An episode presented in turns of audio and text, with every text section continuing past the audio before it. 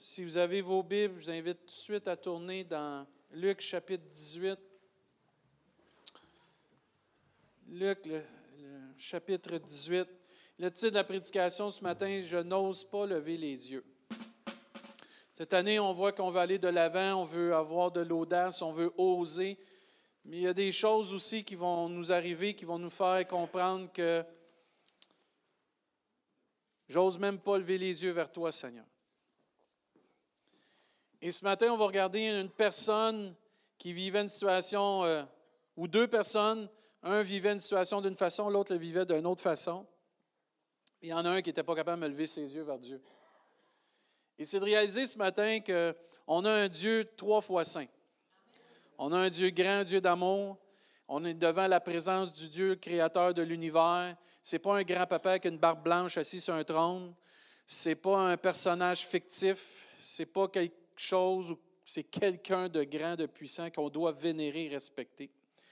Et dans Luc 18, ça nous dit, il dit encore cette parabole, c'est Jésus qui parle, en vue de certaines personnes qui se persuadant qu'elles étaient justes et ne faisant aucun cas des autres. Et ce matin, on va voir qu'on n'est pas justifié par comment on pense, mais on est justifié seulement parce que la parole de Dieu nous dit. dans le monde qu'on vit aujourd'hui, il y a plusieurs façons de se trouver juste, plusieurs façons plusieurs religions, plusieurs façons de dire je suis juste, je me crois juste. Mais est-ce que je suis juste selon ce que la Bible nous enseigne, selon le juste juge, on peut dire? Et ici, Dieu va donner vraiment un exemple, une parabole d'une personne qui se croyait juste versus une personne qui savait qu'il n'était pas juste. Il y avait une réalisation dans sa vie qu'il croyait sincèrement qu'il n'était pas juste. Et au verset 10, il dit, deux hommes montèrent au temple pour prier. Déjà là, ça c'est bon. Amen. L'un était pharisien et l'autre publicain. Pourquoi c'est important? Pourtant, Dieu ne fait pas de distinction de personne. C'est qu'un était censé connaître la loi de Dieu et connaître l'amour de Dieu et connaître comment Dieu est grand et puissant et miséricordieux, lent la colère et riche en bonté. Et un ne connaissait aucunement les voies de Dieu, connaissait rien de la loi si vous voulez, de Moïse ou la loi des Juifs dans ce temps-là, la loi de l'Éternel. Le pharisien était censé être quelqu'un qui était versé dans la loi de l'Éternel, tandis que le publicain, c'est une personne qui n'avait pas vraiment d'attachement à Dieu, d'attachement, d'enseignement à Dieu. Et Dieu dit que ces deux personnes-là se présentent devant lui. Merci Seigneur qui accepte tout le monde. Et verset 11, le pharisien debout priait ainsi en lui-même. Ô Dieu, je te rends grâce de ce que je ne suis pas comme les restes des hommes, qui sont ravisseurs, injustes, adultères ou même comme ce publicain. C'est supposé être quelqu'un qui connaît la parole de Dieu. Là. Je jeûne deux fois par semaine, je donne la dîme de tous mes revenus. C'est dur de dire Amen, là. Hein? Verset 13. Le publicain se tenant à distance n'osait même pas lever les yeux au ciel mais il se frappait la poitrine en disant, Ô Dieu, sois apaisé envers moi qui suis un pécheur. Je vous le dis, celui-ci descendit dans sa maison justifié plutôt que l'autre, car quiconque s'élève sera abaissé et celui qui s'abaisse sera élevé. Amen. Ce matin, on va regarder pour aller de l'avant, il faut marcher dans l'humilité. Marcher dans l'humilité. Oui, on veut avancer cette année, mais pas pour devenir religieux. Pas pour devenir hautain et prétentieux, mais pour devenir des personnes qui vont faire une différence par l'humilité, comme Jésus a fait la différence avec l'humilité ici-bas. Puis il faut être en mesure de rester dans l'humilité pour avancer avec le Seigneur. Il faut rester dans l'humilité pour avancer dans les voies de Dieu, puis faire une différence, comme la Bible et comme notre vision nous encourage cette année de faire une différence en allant de l'avant, mais avec un cœur humble, qui se rappelle que sa justice et sa rédemption ne vient pas par les œuvres, mais par la grâce infinie de Dieu.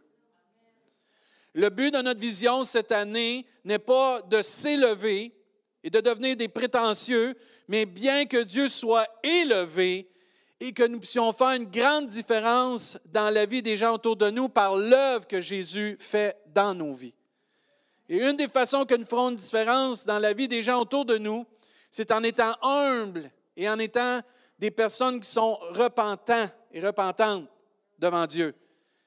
en étant en mesure de s'abaisser volontairement devant la volonté de Dieu comme cet homme, ce publicain. Et tu n'as pas besoin de connaître toute la Bible pour pouvoir être humble de cœur. Tu as juste à reconnaître que tu es pécheur. Et devant qui tu vas te tenir un jour? Devant le juste juge et réaliser qu'on ne mérite pas cette grâce infinie. Mais nous ferons une différence comme Église et comme individus autour de nous en étant humbles de cœur, en marchant dans l'humilité, en étant repentants, puis en étant en mesure de s'abaisser volontairement et en reconnaissant que nous sommes ce que nous sommes seulement par la seule et unique grâce unique de Dieu. Cette attitude va avoir un plus grand impact dans les temps que nous vivons de prétention, d'orgueil, de résistance à l'humilité et de s'agenouiller devant Dieu. Cette attitude d'humilité va avoir un plus grand impact, une plus grande différence dans les gens qu'on va côtoyer que d'avoir de l'orgueil, de la prétention et de l'indifférence à notre péché ou de notre façon de vivre dans le péché. On vit dans une génération de plus en plus qui aime le péché et qui vit dans le péché et qui n'a aucune conséquence, on dirait, au péché. Et plusieurs, même chrétiens, se disent offensés même quand ils arrivent des choses dans leur vie face à leur péché, disant, je suis un chrétien, pourquoi cela m'arrive? Vivre dans le péché apporte des conséquences. Et on oublie que Dieu veut qu'on soit humble de cœur et demander pardon comme ce publicain et s'abaisser et de même pas oser lever les yeux et dire Seigneur, je ne mérite pas ce pardon, je ne mérite pas ta grâce, je te demande pardon, je suis pécheur. Et l'Église et l'enfant de Dieu, pour avancer et faire une différence, doit montrer l'exemple d'humilité et d'être humble et de dire j'ai péché, j'admets ma faute, je demande pardon à Dieu. Dieu ne cherche pas des chrétiens de façade, des chrétiens qui ont l'air d'être sanctifiés et vivent dans la sainteté, mais des chrétiens qui sont capables de dire j'ai manqué, je manque encore et j'ai besoin de m'agenouiller devant Dieu et demander pardon. Et cette attitude d'humilité va amener d'autres personnes à réaliser, je peux mettre mon orgueil de côté et moi aussi demander pardon et m'agenouiller devant Dieu. De lever mes mains devant le Seigneur et dire, sauve-moi Seigneur. Sauve-moi de mon iniquité, sauve-moi de mon, incrédulité, sauve-moi de mon péché. Il doit y avoir dans notre cœur une sensibilité au péché. Nous avons besoin d'humilité pour avancer pour aller plus loin cette année afin d'accomplir la volonté de Dieu, c'est d'amener des âmes à Jésus-Christ. Si l'Église n'est pas capable de demander pardon pour ses péchés, on ne peut pas demander aux autres de le faire si on ne montre pas l'exemple. Il doit y avoir une sensibilité au péché, mais premièrement dans ma vie, pas celle des autres. Le pharisien regardait dans la vie des autres et ne regardait pas sa propre vie. Et aujourd'hui, on dirait avec les réseaux sociaux, on a on a une porte, une fenêtre ouverte sur la vie des autres et on se permet de juger Pierre-Jean-Jacques. Et que j'aimerais ça qu'on puisse, et je crois que Dieu veut nous enseigner ce matin, regarde ta vie, premièrement. Regarde regardons nos vies, premièrement. Ne soyons pas comme ce pharisien qui regardait plutôt le péché dans la vie du publicain, mais regardons-nous, laissons Dieu nous examiner et soyons assez honnêtes devant Dieu pour dire Sonde-moi, ô Dieu, et connais mon cœur. Éprouve-moi et connais mes pensées. Regarde si je suis sur une mauvaise voie et conduis-moi sur la voie de l'éternité. Il doit y avoir un, esprit d'humilité, un, esprit sensible dans nos cœurs au péché, dans nos vies. On ne doit pas juste dire, ben là, je suis chrétien, je suis sauvé, j'attends le retour du Seigneur Jésus. Ce n'est pas comme ça, ça fonctionne. Si vous avez été enseigné comme ça, ben mettez ça de côté. Ce n'est pas comme ça, ça fonctionne. Michée 6 au verset 8 nous dit, on t'a fait connaître aux hommes ce qui est bien et ce que l'Éternel demande de toi, pas ce que l'Église, pas ce que la religion, pas ce qu'un pasteur, pas ce qu'un homme, ce que Dieu demande de toi, c'est que tu pratiques la justice. Une fois que tu acceptes le Seigneur Jésus, tu ne vis pas comme que tu veux, tu vis selon la justice de Dieu. Tu pratiques la justice, que tu aimes la miséricorde, que tu aimes pardonner, que tu aimes avoir le pardon et de vivre le pardon et d'accorder le pardon, et que tu marches humblement avec ton Dieu. Il y a une façon de vivre ici-bas en attendant que Dieu vienne chercher son Église. Pratiquer la justice, aimer la miséricorde et marcher humblement avec Dieu. Parce que si on est debout ce matin, c'est grâce à Dieu. Si je suis né de nouveau, c'est grâce à Dieu. Si j'ai la vie éternelle, c'est grâce à Dieu. Si j'ai la santé, c'est grâce à Dieu. Comme on a chanté, béni soit le nom du Seigneur. Malgré tout, malgré qu'est-ce qui peut m'arriver, je rends grâce à Dieu. Je donne gloire à Dieu. Et dans les temps de la fin que nous vivons, il est tellement important de laisser de côté l'orgueil et de venir avec un cœur humble devant Dieu. D'arrêter de résister à cette voix qui nous appelle à la repentance, qui nous appelle à vivre dans l'humilité, oh, il y a beaucoup de choses dans ma vie, pasteur, mais tu beaucoup de choses dans ta vie. Si t'empêches de venir te mettre à genoux devant Dieu, mets-les de côté parce que c'est de l'orgueil. Il n'y en aura pas d'excuses devant Dieu. Les bouches vont être cousues. Les grands, le grand livre de notre vie va être là devant Dieu. Si tu n'as pas fait cette prière de repentance, si tu n'as pas mis ta confiance en Dieu, un jour, ton fil de vie, ta vie va être mis devant Dieu et personne ne va pouvoir dire Hey, j'avais une excuse. Non, il n'y en aura pas d'excuse. Parce que tous, on est invités à venir, fléchir le genou et demander pardon pour nos péchés pour être sauvés gratuitement. Mais ça prend un, esprit d'humilité. Il faut délaisser l'orgueil. Et dans les temps de la fin qu'on vit, ce n'est pas le temps de jouer avec le péché. Il faut être prêt pour le retour glorieux de Jésus. Il faut être prêt si Dieu décide de venir me chercher avant son grand retour glorieux.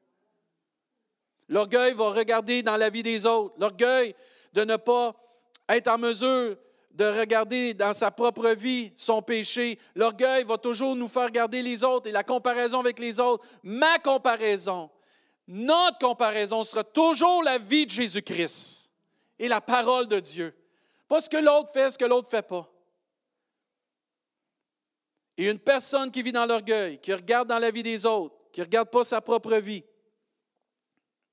ne sera pas en mesure d'être prête de voir et de rencontrer son Créateur un jour face à face. Parce qu'il ne faut pas se, le cacher, on va tous rencontrer un jour notre Créateur face à face. Soit pour avoir la libre entrée dans l'éternité, la présence de Dieu, ou soit pour une éternité de souffrance et de tourment. Mais Dieu encore aujourd'hui nous dit c'est un jour de grâce. Où ce que tu peux demander pardon et t'humilier et je peux m'humilier. Il est tellement important dans les temps de la fin qu'on vit, les derniers temps, de marcher humblement avec Dieu, de s'abaisser volontairement et par conscience que j'ai du péché dans ma vie, que j'ai besoin de demander pardon, que l'Esprit de Dieu vient me demander, il me pousse à demander pardon à Dieu et de vivre une vie dans la repentance, qu'on a tous besoin de repentance, qu'on a tous besoin de la grâce de Dieu, qu'on trébuche tous de différentes façons, mais on a tous besoin de demander pardon un jour à Dieu parce qu'on ne suit pas parfaitement, aucun d'entre nous, la voie entière de Dieu. Mais merci Seigneur que son trône de la grâce est là pour être secouru dans notre besoin, que Dieu est fidèle et juste pour pardonner ceux qui vont venir devant lui demander pardon. Et je prie ce matin que l'Esprit de Dieu vienne te toucher à la maison et vienne nous toucher ici ce matin ils viennent nous convaincre du péché, de la justice et du jugement. Qu'ils viennent nous convaincre qu'il y a un orgueil dans ma vie qui m'empêche de vivre dans l'humilité, qu'il y a un orgueil dans ma vie qui m'empêche de fléchir le genou.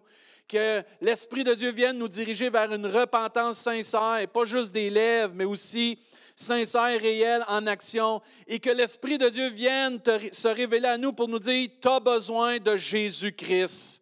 Tu as besoin d'un sauveur, tu n'y arriveras pas, tu ne peux pas arriver au ciel par tes propres œuvres. Jésus l'a dit, tout ce pharisien, ce qu'il a fait, ce qu'il a dit, Jésus l'a dit à la fin, qui des deux est rentré chez eux justifié? Ce n'était pas le pharisien. C'est celui qui était repentant. Et je prie que l'Esprit de Dieu travaille nos cœurs. Même que ça fait longtemps qu'on connaît le Seigneur, on a besoin de revenir et demander pardon au Dieu au trône de la grâce. Une repentance qui vient d'un abaissement volontaire. Et je prie que l'Esprit de Dieu nous aide à fléchir le genou et de s'abaisser volontairement devant le Dieu trois fois saint. Et qu'il y ait un changement de façon de vivre dans notre vie afin qu'on puisse pratiquer la justice, aimer la miséricorde et marcher dans l'humilité avec Dieu. Une repentance qui va admettre que j'ai besoin de Dieu, que j'ai besoin d'un sauveur qui s'appelle Jésus. Qu'il y ait un changement de façon de vivre pour glorifier l'œuvre de Dieu dans nos vies pour aller plus loin cette année, démontrer qu'une repentance sincère amène la vie éternelle en Jésus-Christ. Que la clé du pardon, c'est l'humilité. Que la clé de la justification, c'est l'humilité et le pardon et la repentance en Jésus-Christ. Que c'est possible d'avoir une place au ciel juste en confessant son péché et en acceptant Jésus comme son sauveur. Mike, c'est merveilleux ça. La Bible nous enseigne que Dieu nous réserve une place à tous ceux qui ont accepté Jésus comme leur sauveur. Ta place ce matin peut être réservée au ciel. Si tu acceptes Jésus comme ton sauveur, si tu mets ta confiance en Jésus, le Fils de Dieu. Et pour démontrer à tous aussi que ce n'est pas par les œuvres qu'on est sauvé, ce n'est pas par nos actions qu'on est sauvé ou qu'on est justifié, mais c'est par un abaissement volontaire, comme ce publicain, une vraie repentance qui vient de la conviction dans ton cœur que tu es pécheur, que tu as besoin de la grâce de Dieu, du pardon de Dieu, tu as besoin d'un sauveur. C'est la clé de l'Évangile. La Bible nous enseigne qu'à tous ont péché, sont privés de la gloire de Dieu. Ils sont tous gratuitement justifiés par sa grâce, par le moyen de la rédemption qui est en Jésus-Christ. Ce n'est pas dit qu'on est gratuitement justifié par nos œuvres. Ce n'est pas dit qu'on est gratuitement justifié par nos bonnes actions. Gratuitement justifié par sa grâce, non méritée, par le moyen de la rédemption qui est en une personne et non dans une église et non dans un homme, ni dans une religion, mais en Jésus-Christ, le Fils de Dieu. Il faut faire attention pour ne pas avoir cette attitude d'orgueil du pharisien qui pensait qu'il avait, lui, l'affaire, qui pensait que lui était bon. Penser, c'est une chose, mais de vivre ce que Dieu dit et de s'appliquer à ce que la parole de Dieu dit, c'est ça qui va déterminer un jour qui va aller au ciel et qui n'ira pas au ciel. C'est la justification par la grâce de Dieu en Jésus-Christ. Il faut faire attention pour ne pas avoir cette attitude d'être orgueilleux, prétentieux, qui pense qu'il a l'affaire. Et même certains chrétiens d'entre nous, plus on grandit avec le Seigneur, on pense qu'on a l'affaire. On pense qu'on vit sans péché. Mais si on fait vraiment une rétrospective, puis si on se met vraiment devant Dieu, puis si on se met vraiment de la parole de Dieu, puis on prend un temps dans la parole de Dieu et dans la présence de Dieu, on se rend compte qu'il y a encore des choses qui doivent changer dans nos vies. Qu'il y a encore des péchés qu'on commet dans nos vies, qu'on trébuche, puis il y a encore des choses qu'on pense, qu'on dit, qu'on fait, qui doivent changer parce qu'ils ne sont pas en accord avec la parole de Dieu il faut arrêter de se compter des blagues ou se, faire croire des choses et marcher dans l'humilité, puis d'avouer notre péché et d'arrêter de dire je l'ai l'affaire. Je suis bon, je suis juste. Les autres, eux autres, ils n'ont pas l'affaire. Plus tu grandis comme chrétien, souvent, tu commences à regarder Pierre-Jean-Jacques, puis là, tu leur dis Ah, lui, il l'a pas, lui, il l'a pas, moi, je l'ai. C'est tellement de la prétention puis de l'orgueil. Qui sommes-nous pour dire que nous l'avons? Celui qui l'a, c'est Jésus et on suit celui-là. Et cette attitude dans le cœur, ce n'est pas selon le cœur de Dieu. Cette attitude aussi de vouloir se justifier en voulant dire, ben, si l'autre est comme ça, moi je peux vivre comme ça, ce n'est pas dans le cœur de Dieu. Ce n'est pas ce que Dieu veut. De pointer les autres et de vouloir justifier ma façon de vivre à cause que les autres ne vivent pas selon ce que Dieu voudrait, devrait vivre, ce n'est pas une façon aussi de, de dire que c'est dans le cœur de Dieu. C'est très dangereux, ça. Peut-être que tu ne dis pas que les autres ne sont pas corrects, mais tu le penses. Avez-vous remarqué quand on lit dans Luc que le pharisien repassait dans son cœur ce qu'il disait du publicain? Alors ah, peut-être qu'on ne le dit pas à haute voix ou en pleine face de quelqu'un, mais on le pense. Ah, lui, quand il prêche, c'est pas bon. Ah, lui, quand il prie, il ne prie pas de la bonne façon. Ah, hey, telle église ne sont pas bonnes tel chrétien, hey, ceux-là, ils ne vont pas au ciel. On ne le dit pas, mais on le pense. Où est l'amour de Dieu? Où est l'humilité de dire qui suis-je pour juger qui que ce soit ou quoi que ce soit? Tournez avec moi dans Luc chapitre 6. Regardez ce que Jésus a dit un jour. C'est tellement frappant. Si on marcherait dans l'humilité, si on resterait dans l'humilité, puis on enlèverait la prétention puis l'orgueil, si on marcherait dans l'amour de Dieu, il n'y en aurait pas de problème. Puis dans Luc chapitre 6, Dieu remet à l'ordre l'Église, il remet à l'ordre les chrétiens, il remet à l'ordre les individus. Verset 41. Pourquoi vois-tu la paille qui est dans l'œil de ton frère? Et n'aperçois-tu pas la poutre qui est dans ton œil? Facile de voir la petite paille dans l'œil de l'autre, mais toi, tu une grosse poutre. Tu es capable de voir à travers la poutre? Hey, t'es bon. On est tous comme ça un jour. On est tous cette attitude. On est fait de, cette nature pécheresse et l'orgueil revient tout le temps, puis on a besoin de marcher dans l'humilité comme Dieu le demande, pratiquer la justice, aimer la miséricorde. Verset 42, ou, ou comment peux-tu dire à ton frère, Frère, laisse-moi ôter la paille qui est dans ton œil. Et là, il y en a qui vont plus loin. Il ne fait pas juste voir la paille, ils veulent l'enlever, croyant en Jésus. Ou remplaçant le Saint-Esprit. J'ai tellement vu de personnes pendant la pandémie vouloir remplacer le Saint-Esprit. Il y en a un qui convainc de justice, de jugement et de perdition. Il y en a juste un qui convainc du péché avec l'amour de Dieu, c'est le Saint-Esprit. Verset 42, ou comment peux-tu dire à ton frère, laisse-moi ôter la paille qui est dans ton œil, toi qui ne vois pas la poutre qui est dans le tien. Hypocrite. Ouf, ça fait mal ça. Ôte premièrement la poutre de ton œil, et alors tu verras comment ôter la paille qui est dans l'œil de ton frère. Et frères et sœurs, sincèrement, quand tu vois ta poutre, tu ne veux même pas toucher à la paille de l'autre. Tu dis, j'en ai assez d'enlever ma poutre, j'ai de la job pour la vie.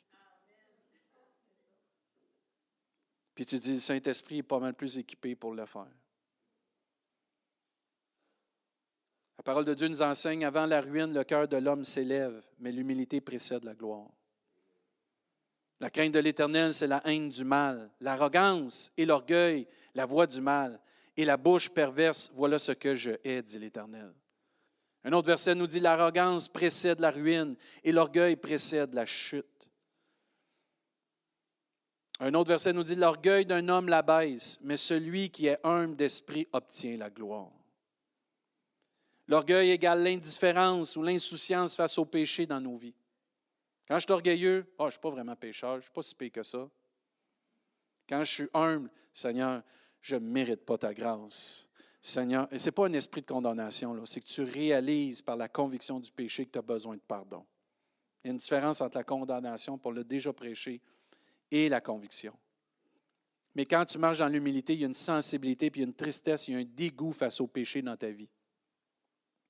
Si tu vis dans le péché et que tu n'es pas dans le dégoût, dans la tristesse, il y a un sérieux problème de sensibilité et d'humilité. Il y a un sérieux problème. Jacques chapitre 4, verset 7. Soumettez-vous donc à Dieu. Amen. Résistez au diable. Amen il fuira loin de vous. Approchez-vous de Dieu, il s'approchera de vous. Nettoyez vos mains, pécheurs. Purifiez vos cœurs, hommes irrésolus. Sentez votre misère. Quand tu vis dans le péché ou que tu commets un péché et que l'Esprit de Dieu vient, tu réalises que tu es dans misère parce qu'il y a une tristesse, tu viens d'attrister le Saint-Esprit. Et l'Esprit qui vit en nous peut être attristé par la façon qu'on parle, par la façon qu'on agit, par la façon qu'on pense, par l'orgueil. Et Dieu dit ici, au travers de Jacques, soumettez-vous donc à Dieu, mais aussi au verset 9, sentez votre misère. À un moment donné, il faut être comme ce publicain, puis même pas oser les yeux vers le ciel, dire Seigneur, je ne mérite pas. Mais je ne pas que je me sens condamné, mais j'ai une conviction que ce que je fais, comment je le fais, ou qu'est-ce que je dis, ou comment j'agis, je pense, ce n'est pas selon ton cœur. Et ça t'attriste, et ça m'enlève cette communion vraiment. Je perds la joie de mon salut. Je perds la joie d'être avec toi. Et je réalise qu'il me manque quelque chose. Je réalise que si je vis toutes sortes de choses, c'est à cause de mon péché. C'est pas parce qu'on vit sous la grâce qu'il n'y a pas de conséquences au péché. C'est pas parce que Dieu punit pas immédiatement comme dans l'Ancien Testament hein, qu'il n'y a pas de conséquences au péché. Il y a une conséquence au péché tout le temps. On récolte ce que nous semons. Et c'est pour ça qu'on est sauvé par la grâce de Dieu. Et Dieu dit, venez à moi ici, sentez votre misère, soyez dans le deuil et dans les larmes. Il faut que le péché dans nos vies ou la façon qu'on trébuche vienne nous affecter au point qu'on réalise c'est pas ce que Dieu veut. C'est pas ce que Dieu a prévu pour ma vie. Et c'est pas ça la sanctification et la sainteté. Non, sans ta misère, sans le deuil, sois même dans les larmes.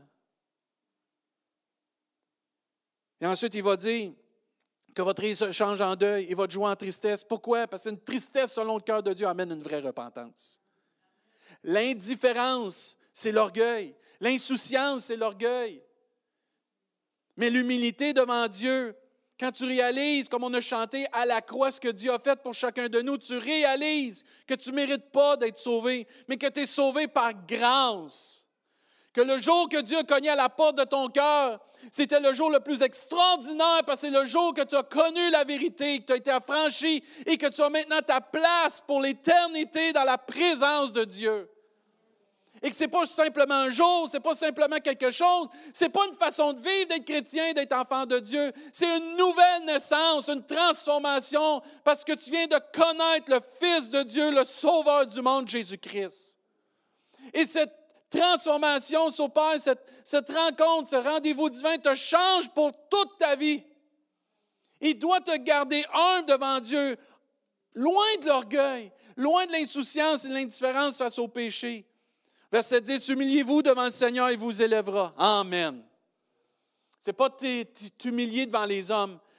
Ce n'est pas de t'humilier devant Pierre, Jean-Jacques, puis toutes ces personnes-là. Non, c'est t'humilier devant Dieu et dire, Seigneur, relève-moi. Il y en a juste un qui peut te relever, qui peut me relever, qui nous a relevés, puis qui peut encore nous relever. C'est Jésus-Christ. Verset 11, ne parlez point mal les uns des autres, frères. Celui qui parle mal d'un frère ou qui juge son frère parle mal de la loi et juge la loi. Or, si tu juges la loi, tu n'es pas observateur de la loi, mais tu en es juge. Un seul est législateur et juge. C'est celui qui peut sauver et perdre. Mais toi, qui es-tu qui juge le prochain?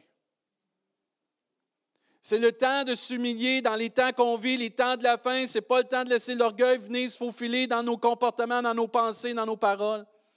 Mais c'est le temps de s'humilier devant notre Dieu, notre Sauveur. De s'humilier lorsque Dieu nous parle, de s'humilier lorsque le Saint-Esprit vient nous convaincre, de s'humilier lorsque la parole de Dieu met en lumière des choses dans nos vies qui doivent changer. Ce n'est pas le temps de vivre dans le péché, parce que Jésus s'en vient bientôt. Ce n'est pas des jokes, il s'en vient bientôt. Si vous regardez ce qui se passe dans le monde, si tu es capable de savoir que là, c'est l'hiver encore parce qu'il y a de la neige, tu es capable de savoir encore que c'est les temps de la fin avec qu'est-ce qui se passe aujourd'hui. Et ce n'est pas le temps, comme enfant de Dieu, comme Église ou comme toi qui écoutes peut-être cette prédication, de jouer avec ton éternité. C'est le temps d'être prêt à rencontrer notre Sauveur face à face et d'entendre cette trompette glorieuse qui va sonner pour tous les enfants de Dieu lorsqu'on va être enlevé. Amen. Et on va voir Jésus face à face.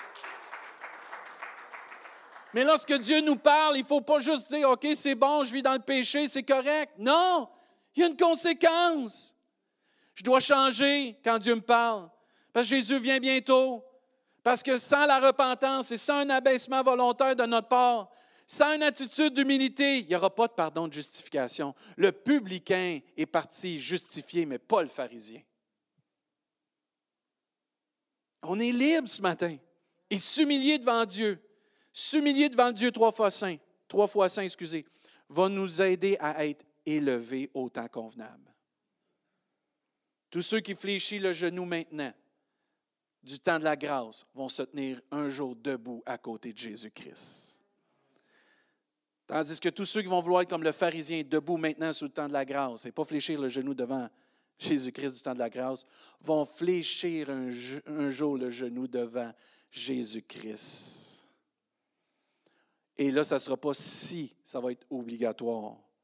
Parce que tous, un jour, vont fléchir le genou devant celui qui est digne d'être élevé, le Fils de Dieu.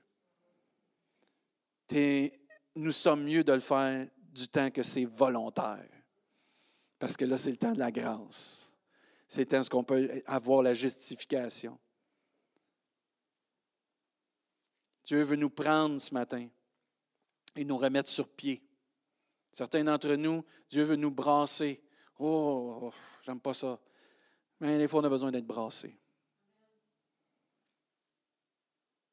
Des fois, on a besoin d'être remis à la place que Dieu nous veut sur Jésus-Christ, le Fils de Dieu, le rocher.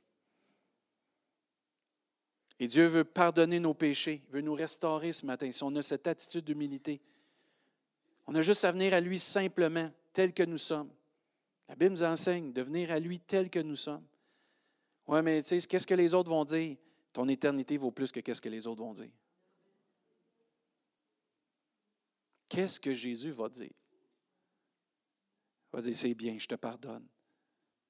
Ta foi t'a sauvé. Va en paix. Parce que tu as compris que tu as besoin de pardon dans ta vie. 1 Pierre chapitre 5, ceux qui veulent tourner, 1 Pierre chapitre 5, verset 5. De même, vous qui êtes jeunes, les jeunes, il y a plein de versets pour vous. Entre autres, ceux-là sont très bons. Soyez soumis aux anciens. Et tous dans vos rapports mutuels, les anciens, on doit respecter nos jeunes. Revêtez-vous d'humilité. Ce n'est pas parce qu'on est plus vieux qu'on doit abaisser nos jeunes. Et les jeunes, ce n'est pas parce que vous connaissez un petit peu plus d'affaires sur certaines choses que vous devez dénigrer les plus anciens. On doit vivre mutuellement dans le respect et l'humilité. Parce que Dieu résiste aux orgueilleux, mais il fait grâce à qui? Aux humbles. Ta grâce et ma grâce ce matin passent par l'humilité. Que tu sois jeune ou ancien, Dieu fait grâce aux humbles, mais il résiste aux orgueilleux. Verset 6. Humiliez-vous donc sous la puissante main de Dieu afin qu'il vous élève au temps convenable et déchargez-vous sur lui de tous vos soucis car lui-même prend soin de vous. Le péché révélé dans nos vies doit nous emmener à vivre une humilité et à s'humilier et à réaliser que je ne suis pas juste par mes propres moyens, mais que je suis juste seulement par la repentance. Et l'humilité doit me faire réaliser que ce n'est pas juste un péché dans ma vie, c'est que le péché me sépare de Dieu et que le péché, c'est la désobéissance à Dieu. 1 Samuel 15, verset 22 nous dit, Samuel dit, l'Éternel trouve-t-il plaisir dans les holocaustes et les sacrifices? Vous souvenez un peu ce que le pharisien disait, tout ce qu'il faisait?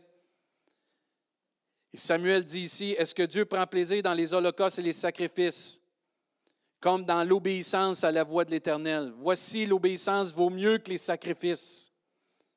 L'obéissance vaut mieux que tous les sacrifices et l'observation de sa parole vaut mieux que les graisses des béliers. Verset 23, car la désobéissance est aussi coupable que la divination. C'est sérieux le péché. Et la résistance ne l'est pas moins que l'idolâtrie, les théraphimes. Les théraphimes, c'est des, petites statues, des petites idoles qui se faisaient dans ce temps-là. Puisque tu as rejeté la parole de l'Éternel et te rejettes aussi comme roi. Il y a un jour que si on est comme le pharisien, puis qu'on est orgueilleux, prétentieux, on va être rejeté. Mais si on est comme le, publicain, plein d'humilité, et qu'on obéit à la voix de Dieu qui nous appelle à la repentance, bien nous aussi, on va être élevés au temps convenable. On va être assis avec le Seigneur dans le ciel. Mais si je résiste à cette voix qui me parle, puis si tu résistes, ça ne me dérange pas ça fait 30 ans que tu connais le Seigneur. Si Dieu te parle, il te convainc sur un péché dans ta vie, puis tu ne le confesses pas, il y a des conséquences à ça, parce que le péché nous sépare de la présence de Dieu. Il y a des conséquences dans ta vie. Il y a certains dans leur couple, ça ne va pas bien, c'est à cause du péché dans ta vie. Il y a certains dans les affaires, ça ne va pas bien à cause du péché dans ta vie. Il y a certaines personnes qu'il faut réaliser quand Dieu nous parle, Dieu va venir nous chercher, soit par la douceur ou par la douleur, mais il va venir nous chercher.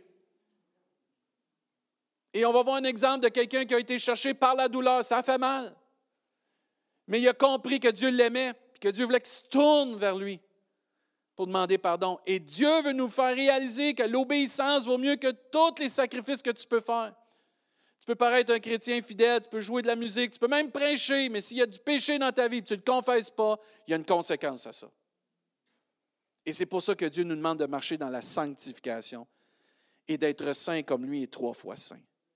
Il doit y avoir de notre part une sensibilité aux conséquences du péché. Et j'aime la phrase que Dieu m'a donnée, vivre dans le péché n'est pas une option pour quelqu'un qui aime vraiment Dieu.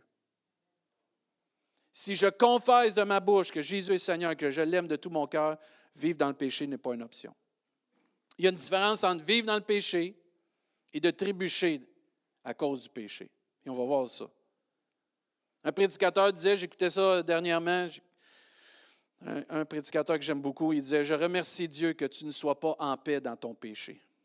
Amen. Ça, c'est le Saint-Esprit. Quand on vit dans le péché ou qu'il y a du péché dans nos vies, Dieu vient et on n'est pas en paix. Et il continue que tu ne trouves pas la paix dans ta façon de vivre. Amen. Et que Dieu frappe à la porte de ton cœur matin, midi, soir. Je remercie Dieu de ne pas t'avoir abandonné. Il parlait de quelqu'un qui s'était converti. C'était une jeune fille qui s'était éloignée du Seigneur. Ses parents ont prié pour elle. Dieu est venu la chercher.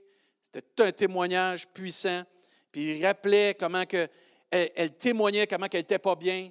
Et même que ça allait tellement bien m'emmener dans sa vie, Dieu a fait que ça a été mal dans sa vie, elle en voulait à Dieu jusqu'à temps qu'elle se rende compte que c'était Dieu qui l'appelait à elle, que Dieu l'appelait à lui plutôt. Et cette personne, à un moment donné, parce que les parents priaient, il y avait de l'intercession, puis là, elle n'était pas rejetée de sa famille. Elle vivait dans le péché, mais sa, famille ne l'a pas rejetée. Mais sa famille lui rappelait, ton péché va t'emmener à quelque part à un moment donné que tu vas regretter pour le restant de tes jours. Et cette jeune fille s'est tournée vers Dieu un soir. Elle dit, je suis allée à l'église, j'ai reçu, j'ai donné ma vie, comme on a chanté, je m'abandonne. Je ne suis pas sorti la même personne. Dieu m'a délivré de l'homosexualité. Dieu m'a délivré de mon péché. Dieu m'a délivré d'un paquet de choses. Mais Dieu est venu me brasser. Dieu est venu me chercher. Dieu ne m'a pas laissé en paix dans mon péché. Il est venu me chercher là où j'étais. Et cette jeune fille témoigne avec ferveur. Née de nouveau sauvée. Parce que Dieu est venu la rencontrer là où elle était. Et cette personne, au lieu de résister à Dieu, Malgré qu'elle était fâchée après Dieu, à un moment donné, elle témoigne tellement. Ah, j'étais fâché après Dieu. Je savais que c'est Dieu qui brisait tout ce que je vivais. Je savais que c'était Dieu qui était en train d'agir pour m'emmener proche de lui. Et j'étais fâché, mais jusqu'à temps qu'elle rencontre Dieu et qu'elle s'abandonne, qu'elle vive l'amour de Dieu. C'est possible pour toi, c'est possible pour chacun de nous. Si on laisse tomber l'orgueil. Si on s'abandonne, comme on a chanté. Hébreu chapitre 10, parce qu'il y a une différence entre celui qui vit dans le péché et celui qui trébuche dans le péché. Verset 24. Veillons les uns sur les autres pour nous exciter à l'amour et aux bonnes œuvres. Amen. Les chrétiens, doit être excités. Ah, je recommence parce que n'as pas excité à ça. Les chrétiens, doit être excités. Amen. Veillons les uns sur les autres pour nous exciter à l'amour et aux bonnes œuvres. N'abandonnons pas notre assemblée. Oh, ça a manqué de dire Amen là. Amen comme c'est la coutume de quelques-uns, mais exhortons-nous réciproquement, et cela d'autant plus que vous voyez s'approcher le jour. C'est le temps d'aller à l'église. C'est le temps de venir se rassembler les frères et les sœurs parce qu'on voit s'approcher le jour du retour de Jésus-Christ.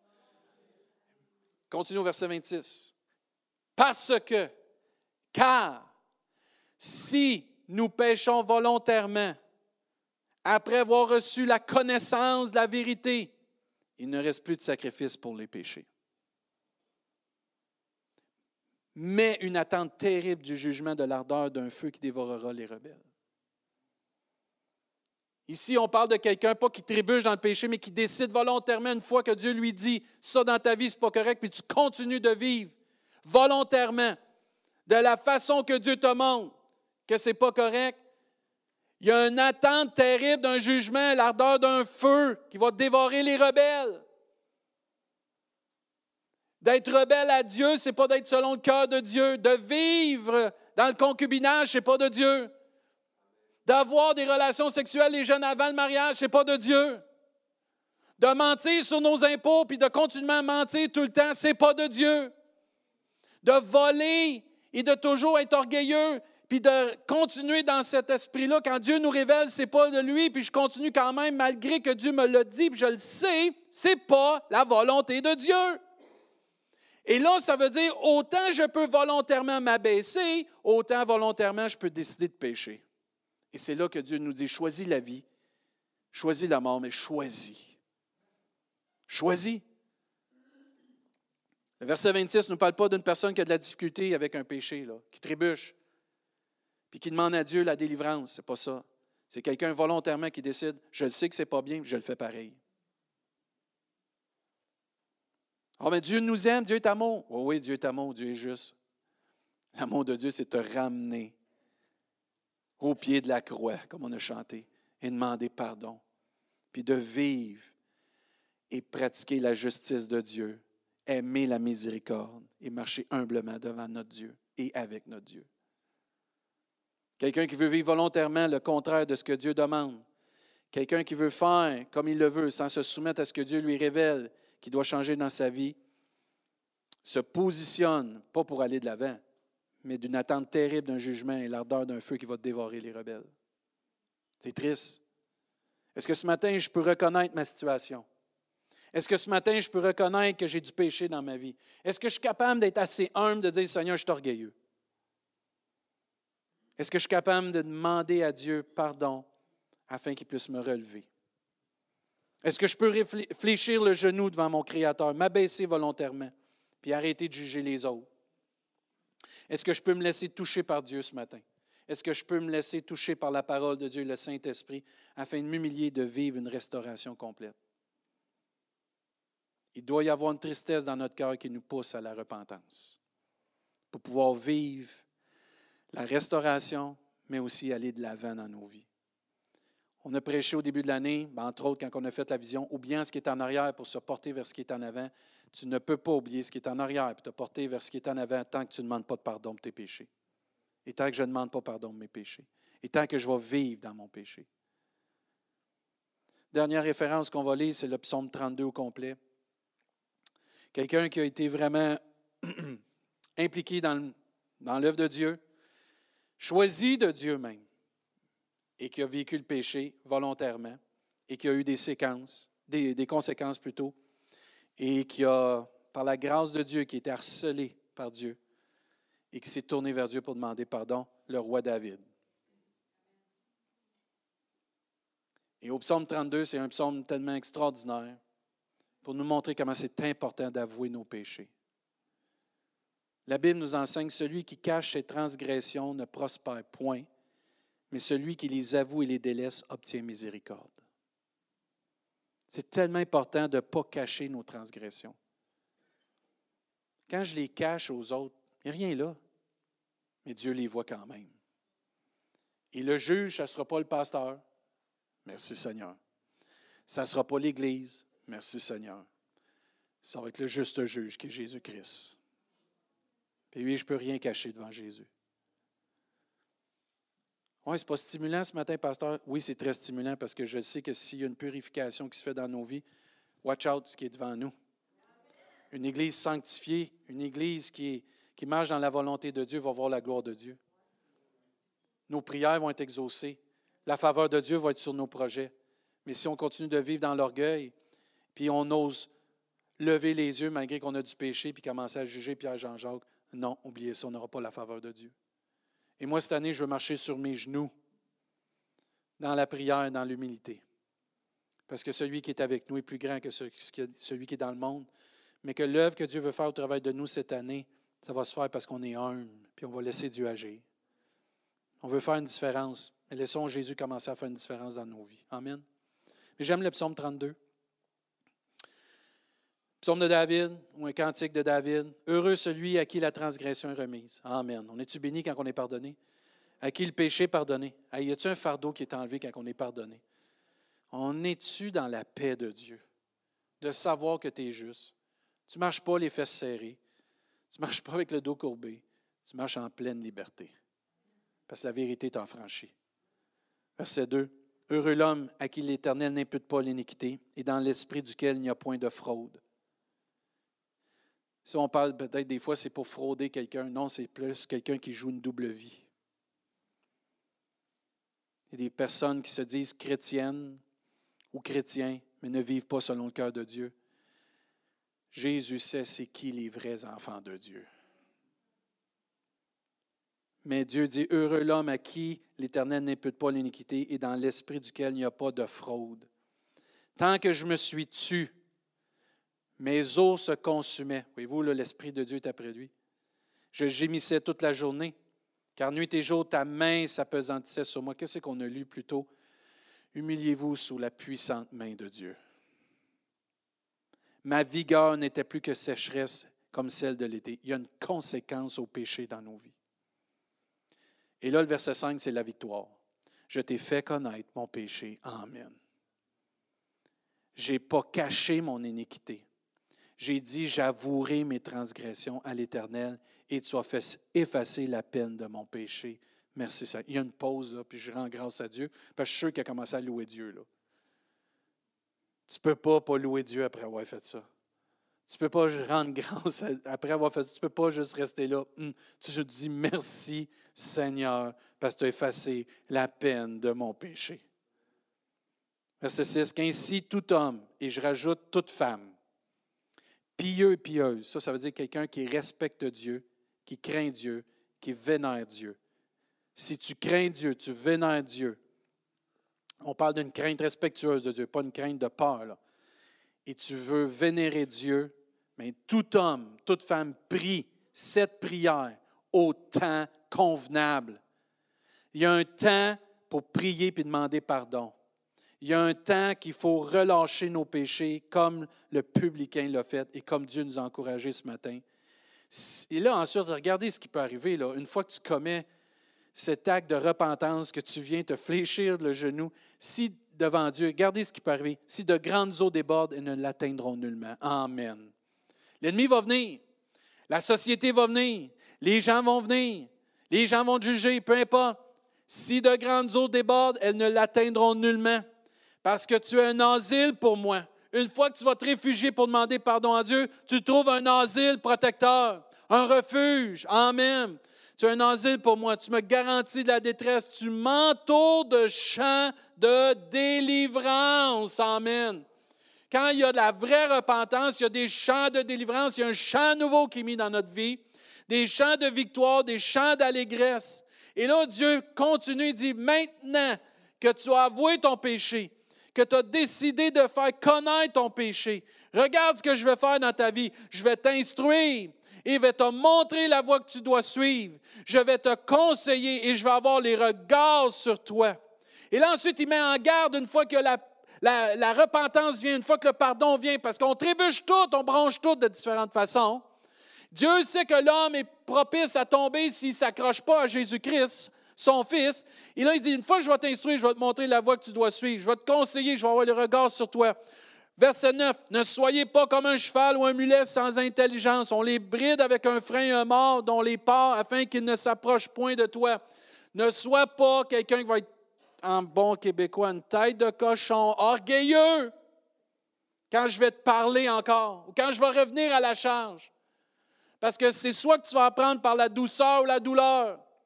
Dieu nous enseigne ici, je ne veux pas tirer sur le frein, je ne veux pas tirer pour que je suis obligé de t'emmener tout le temps par euh, la souffrance. J'aimerais que tu réalises que toutes les fois que tu vas venir demander pardon, ça va se faire dans la douceur et dans la paix, dans l'amour. Et Dieu, une fois qu'on confesse nos péchés, qui nous instruit, qui nous conseille, soyons sensibles, restons dans l'humilité cette année de dire Seigneur, s'il arrive quoi que ce soit, sonde-moi, oh Dieu, connais mon cœur et je veux te demander pardon et je veux continuer d'avancer. Je veux faire une différence, mais je veux t'utiliser. Je veux pas que tu aies à tirer sur moi. Je veux pas que tu aies à, me faire vivre la souffrance pour que je comprenne. Seigneur, enlève cet esprit d'orgueil en moi pour que je puisse m'agenouiller toujours devant toi volontairement. Amen. C'est ce qu'il demande ici. Verset 10, beaucoup de douleurs sont la part du méchant, mais celui qui se confie en l'Éternel est environné de sa grâce. Amen. Ça, c'est l'aide, le soutien, le pardon de Dieu. Juste. Y a-t-il des personnes justes ce matin ici ou à la maison? Faites un pouce, vous êtes juste. Si vous êtes juste, par la grâce de Dieu, réjouissez-vous. Amen. Réjouissez-vous. On s'en va au ciel. Amen. Hey, quand tu es juste, tu es pardonné, tu es accepté dans la présence de Dieu, réjouis-toi. C'est fini, là, la, honte du péché. Tu es pardonné. Amen. Tu es juste aux yeux de Dieu. Oui, mais les hommes ne m'acceptent pas. C'est pas grave. Tu es juste aux yeux de Dieu. Tu as demandé pardon, Dieu t'a pardonné. Juste réjouissez-vous en l'Éternel et soyez dans l'allégresse pousser des cris de joie. Amen. Merci Seigneur. Vous tous qui êtes droits de cœur. Amen. Il y a une différence quand tu es juste. Il y a une différence quand tu ne marches pas dans le péché versus quelqu'un qui marche dans le péché. Parce que celui qui marche dans le péché essaye de se justifier par toutes sortes d'excuses. Tandis que lui qui est justifié dit Moi, j'ai tout donné ça à Dieu, puis j'ai demandé pardon, là, je suis libéré. Gloire à Dieu. Il a pris ma dette, il a pris mon fardeau, je me suis humilié, J'essaie pas de trouver des excuses. Je suis coupable. Je suis pécheur. Je suis orgueilleux. Je demande pardon. Puis là, je suis libéré. Amen. C'est temps de se réjouir si c'est juste. C'est temps de se réjouir si on est justifié. Je vais inviter l'équipe de louanges à s'avancer. Ce matin, c'est vraiment de réaliser que Dieu peut nous pardonner, qu'on a besoin d'humilité, qu'on a besoin de repentance, qu'on a besoin de laisser l'orgueil, qu'on a besoin d'avouer nos transgressions, nos fautes, qu'on a besoin d'avouer nos péchés. Ça ne me dérange pas que tu sois diacre, leader, pasteur, peu importe. On a tous besoin de demander pardon. Que tous prie cette prière au temps convenable. Mais ce matin, c'est dire à Dieu, je veux changer. Je suis tanné de l'orgueil. Êtes-vous tanné de l'orgueil? On en voit-tu assez dans le monde de l'orgueil? On en voit avec cette guerre-là en, Ukraine de l'orgueil à pu. Ça sort par le nez, les oreilles, tout. C'est fou. Sur les réseaux sociaux, il y en a-tu de l'orgueil? Dans le langage, y en a-tu de l'orgueil? Mais on peut-tu vivre dans l'humilité? Puis d'être à l'exemple de Jésus-Christ, qui s'est humilié lui-même pour chacun de nous. Vous savez, Jésus aurait pu rester au ciel et dire Ils ne méritent rien, eux. Jésus s'est humilié un jour. Il est parti de la gloire de, de son Père pour venir ici-bas, pour mourir sur une croix afin que nous, on puisse avoir la vie et la vie en abondance. Il a subi l'humiliation de la croix pour nous.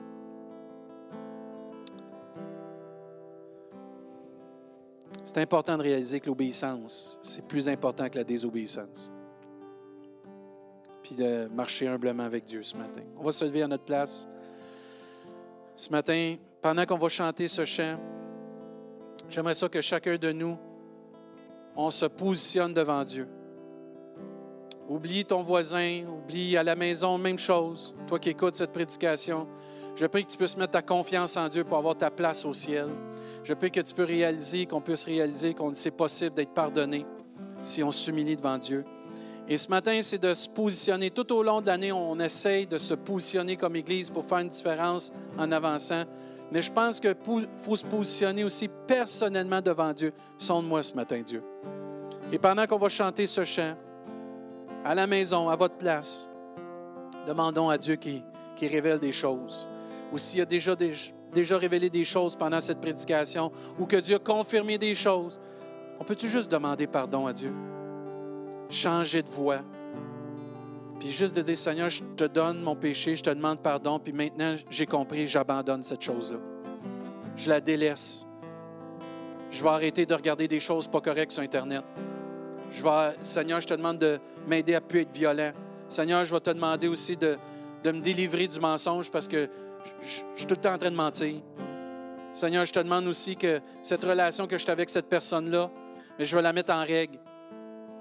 On va se séparer dans le sens que on va être ensemble, mais on ne couchera plus ensemble.